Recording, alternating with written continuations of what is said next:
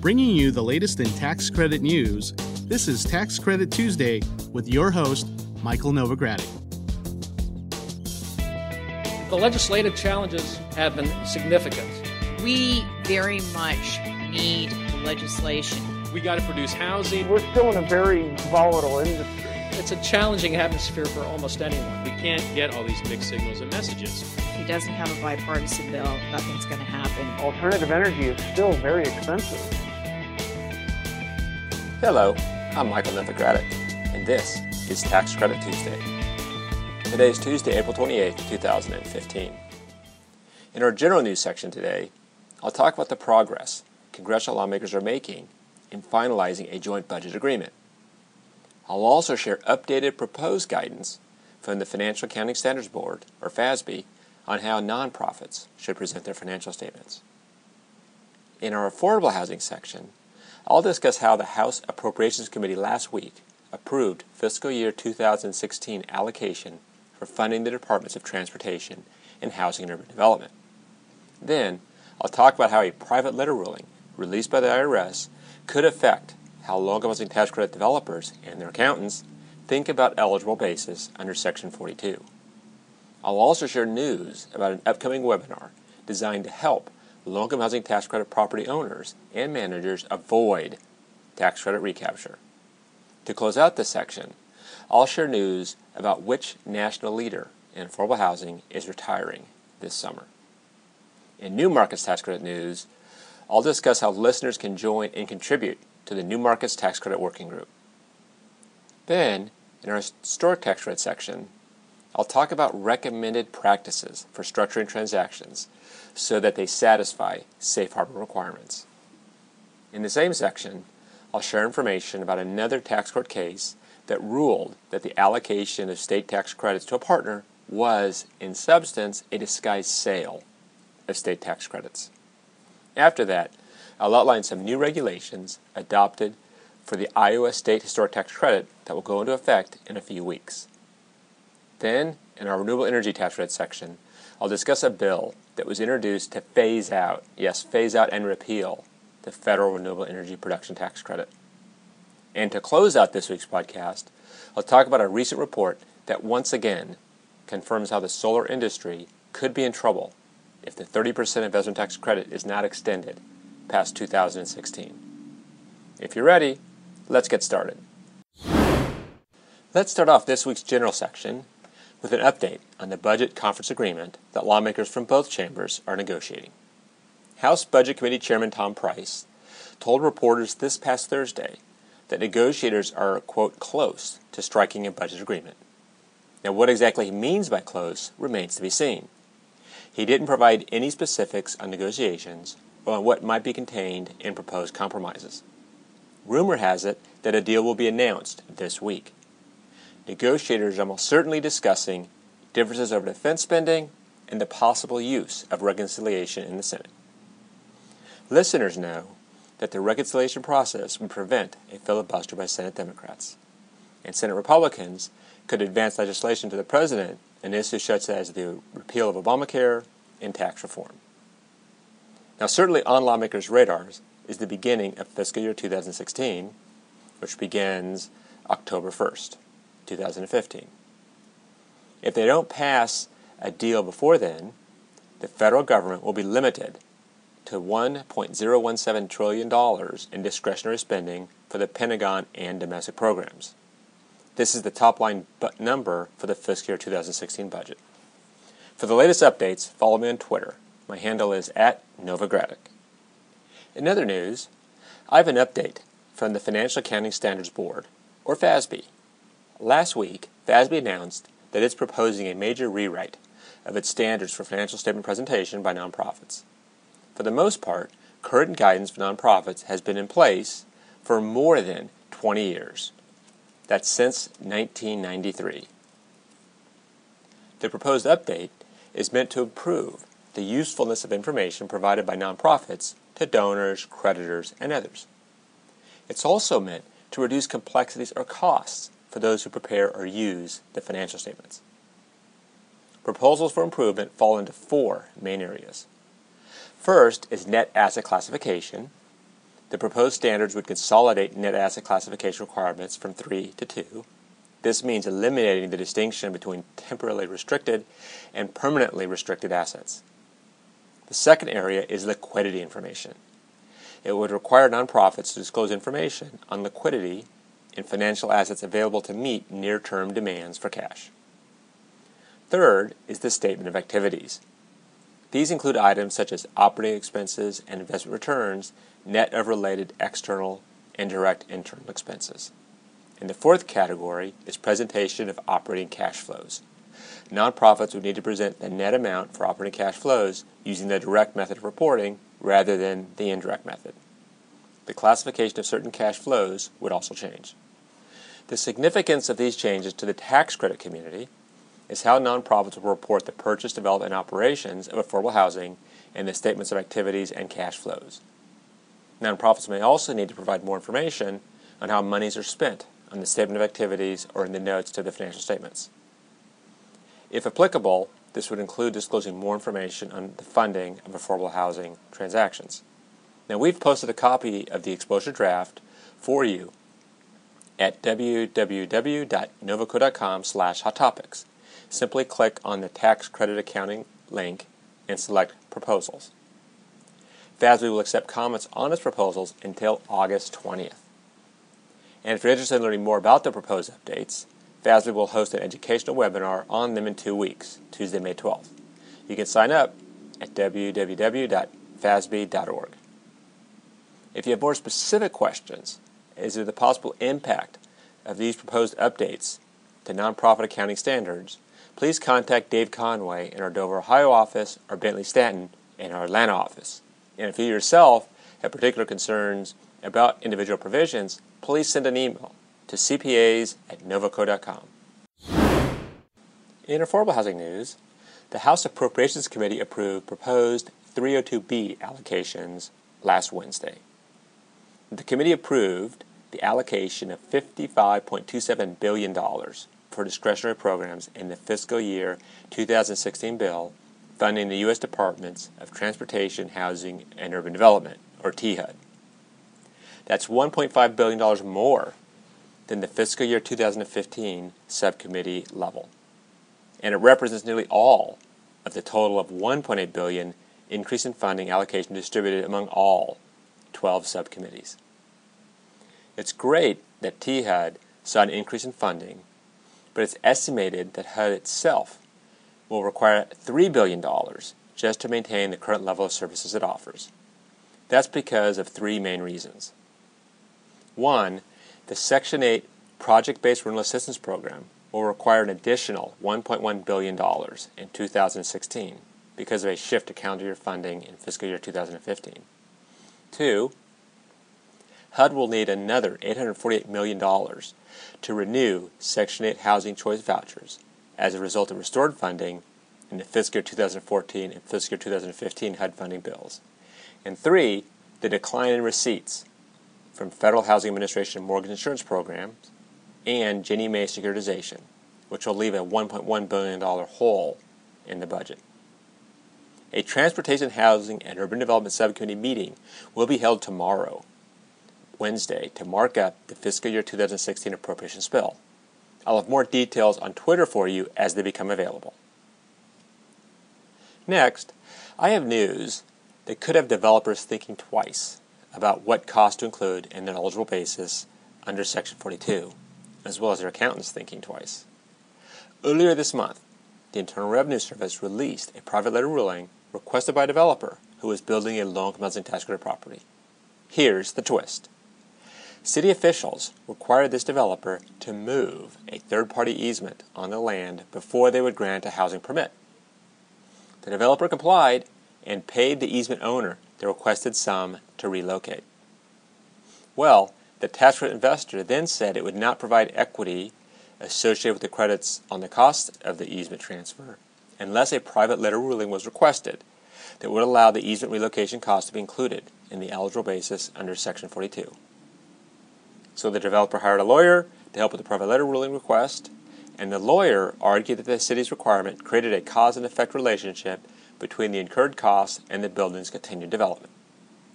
Fortunately, The IRS agreed and ruled that the easement relocation costs should be included in eligible basis.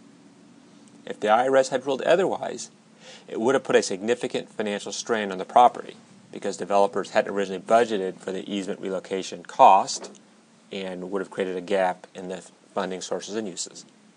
I should note that a private letter ruling only applies to the taxpayer who requested it. It cannot be used or cited as precedent. However, I wanted to share this with listeners because it could encourage developers to take a closer look at their development costs. To learn more about the private letter ruling, check out the January 2015 issue of the Novogradac Journal of Tax Credits. And if you have any further questions about costs to include in eligible basis, please contact my partner Bill Letzinger in our Long Beach, California office. Bill can be reached at 562 432 9482. In other affordable housing news, I'd like to remind listeners that there's still time to sign up for the Novogradac Understanding and Avoiding Tax Credit Recapture webinar this week. The webinar addresses the effects of income housing tax credit recapture. And importantly, it'll discuss how to avoid the violations of income housing tax credit rules that can lead to the issuance of Forms 8823 and ultimately tax credit recapture.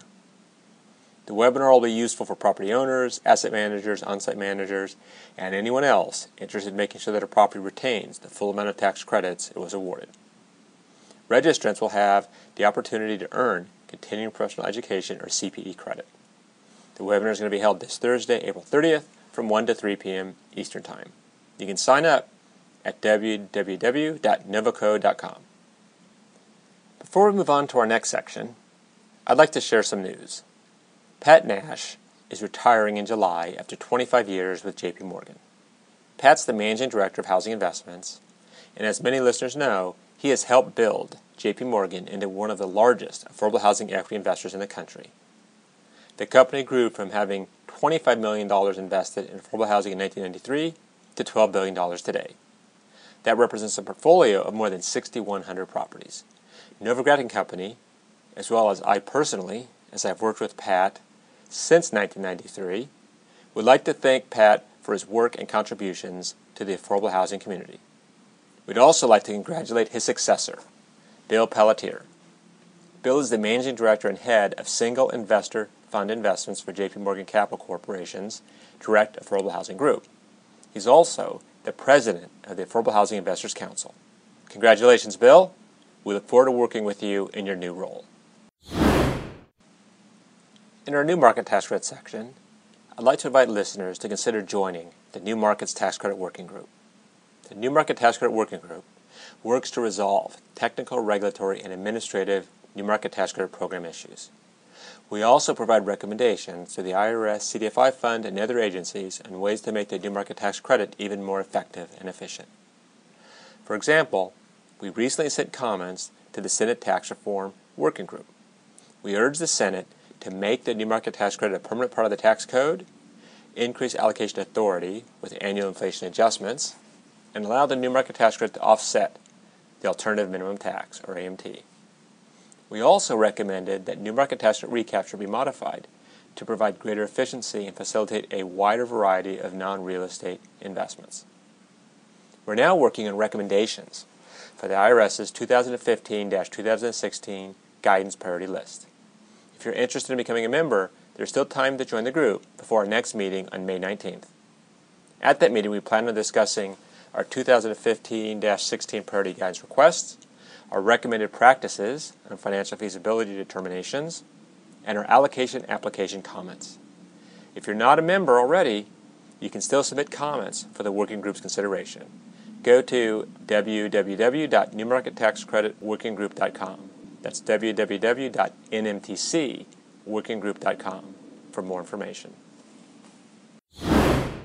In historic tax credit news, the Historic Tax Credit Coalition has published recommended practices for closing federal historic tax credit investments intended to satisfy the requirements of Rev Proc 2014 12.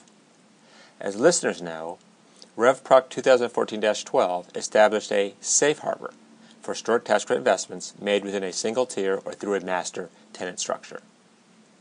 Well, the Historic Tax Credit Coalition earlier this month proposed recommendations on structuring historic tax credit transactions so that they satisfy the requirements of the revenue procedure and qualify for the safe harbor. Topics include the investor's partnership interest, fees, lease terms, and more. I'll share with you some of the insights now. As you may know, the revenue procedure states that the value of the investor's partnership interest may not be reduced through fees, lease terms, or other arrangements that are unreasonable compared to those of non historic tax credit projects. To address this reasonableness test, the coalition recommends getting an independent third party to substantiate the reasonableness of fees. Also, for the most part, incentive management fees paid by a developer partnership or a master tenant partnership should be avoided.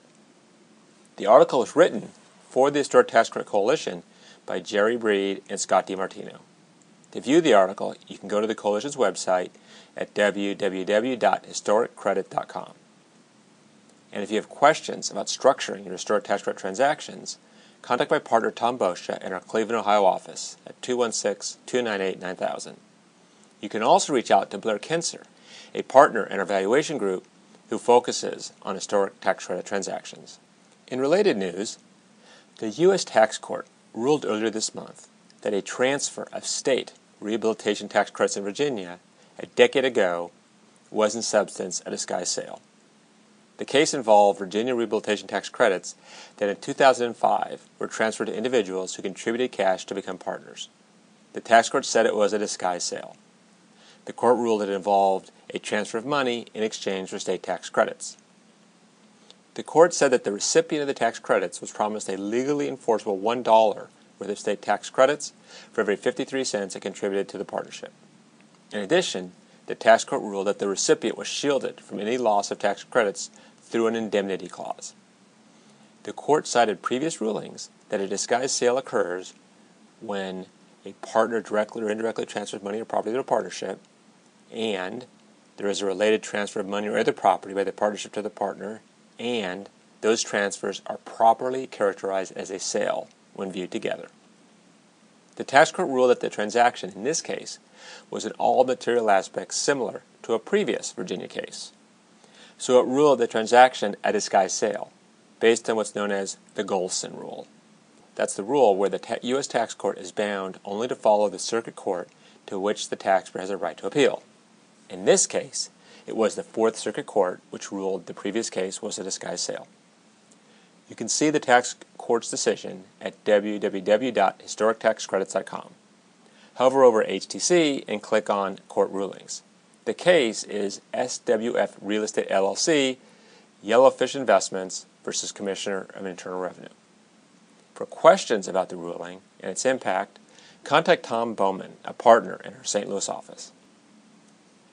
In other news, I have a state level update out of Iowa. The Iowa Department of Revenue, or DOR, has amended regulations to adopt and adopted new ones relating to its state historic tax credit. The rules were adopted last May with the passage of House File 2453. The bill fine tuned the state's 25% historic tax credit. This is a credit available for eligible commercial properties, owner occupied residential properties, and barns, with a program cap of $45 million per year. The legislation included a few rule changes that will go into effect next month, May 20th. Now, first, these changes made the Department of Revenue joint administrator of the State Historic Tax Credit Program, along with the Department of Cultural Affairs.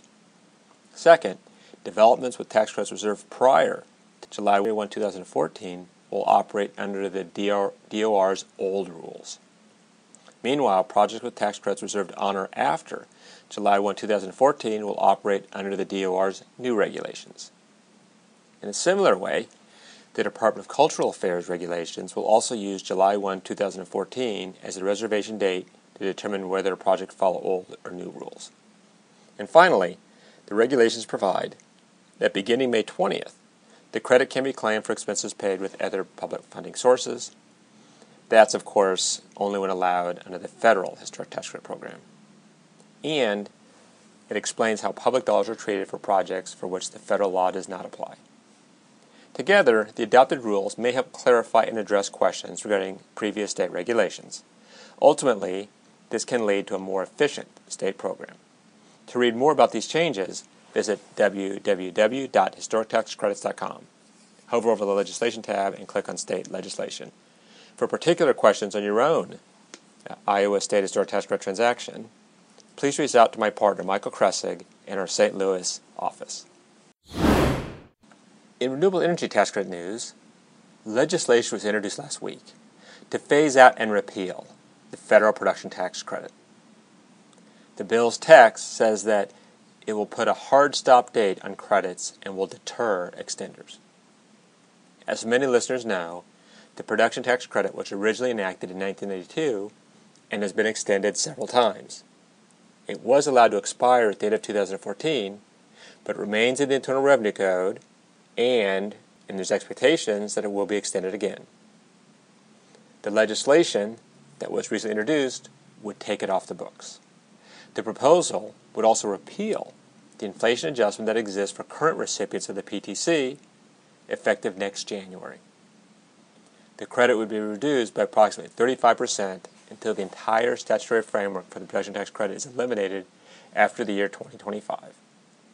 The legislation also proposes to clarify the beginning of construction threshold. That's the standard that has to be met by the end of 2014 for new facilities to be eligible to begin receiving the production tax credit.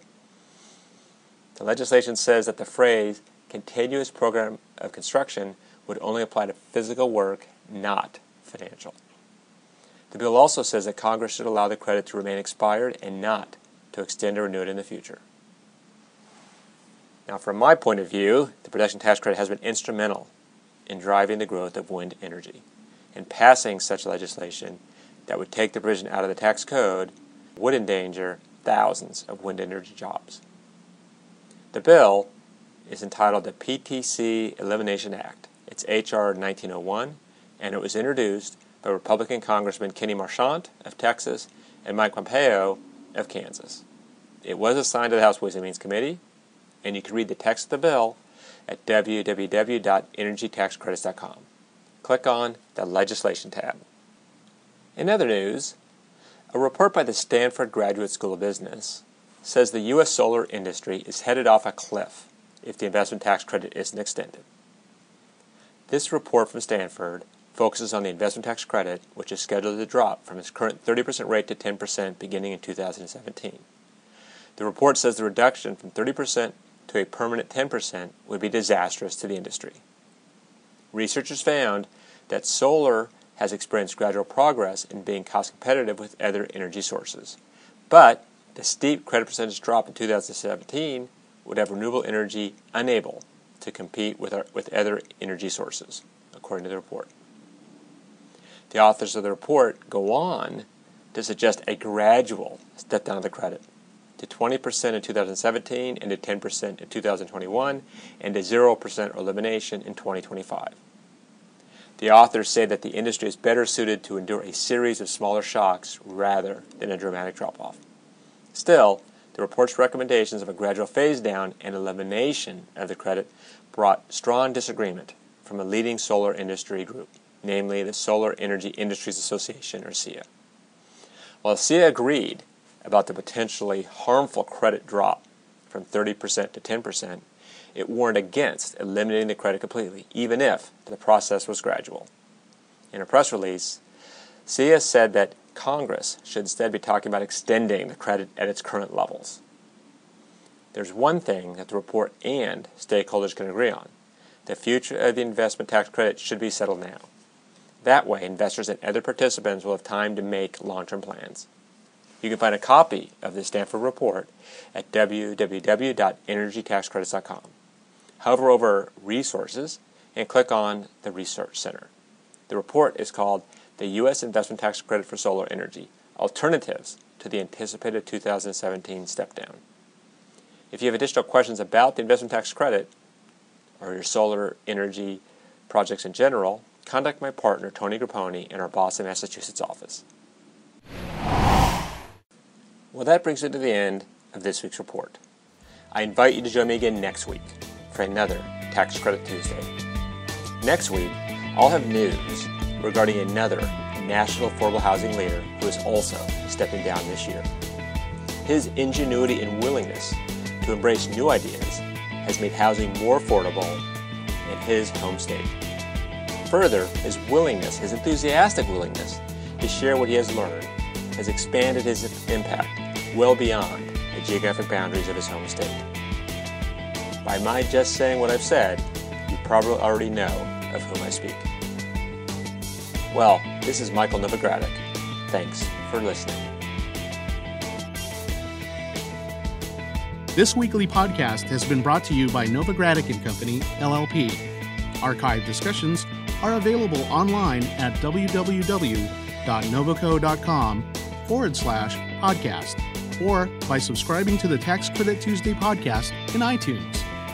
Novogradac and Company LLP is a national certified public accounting and consulting firm with offices nationwide.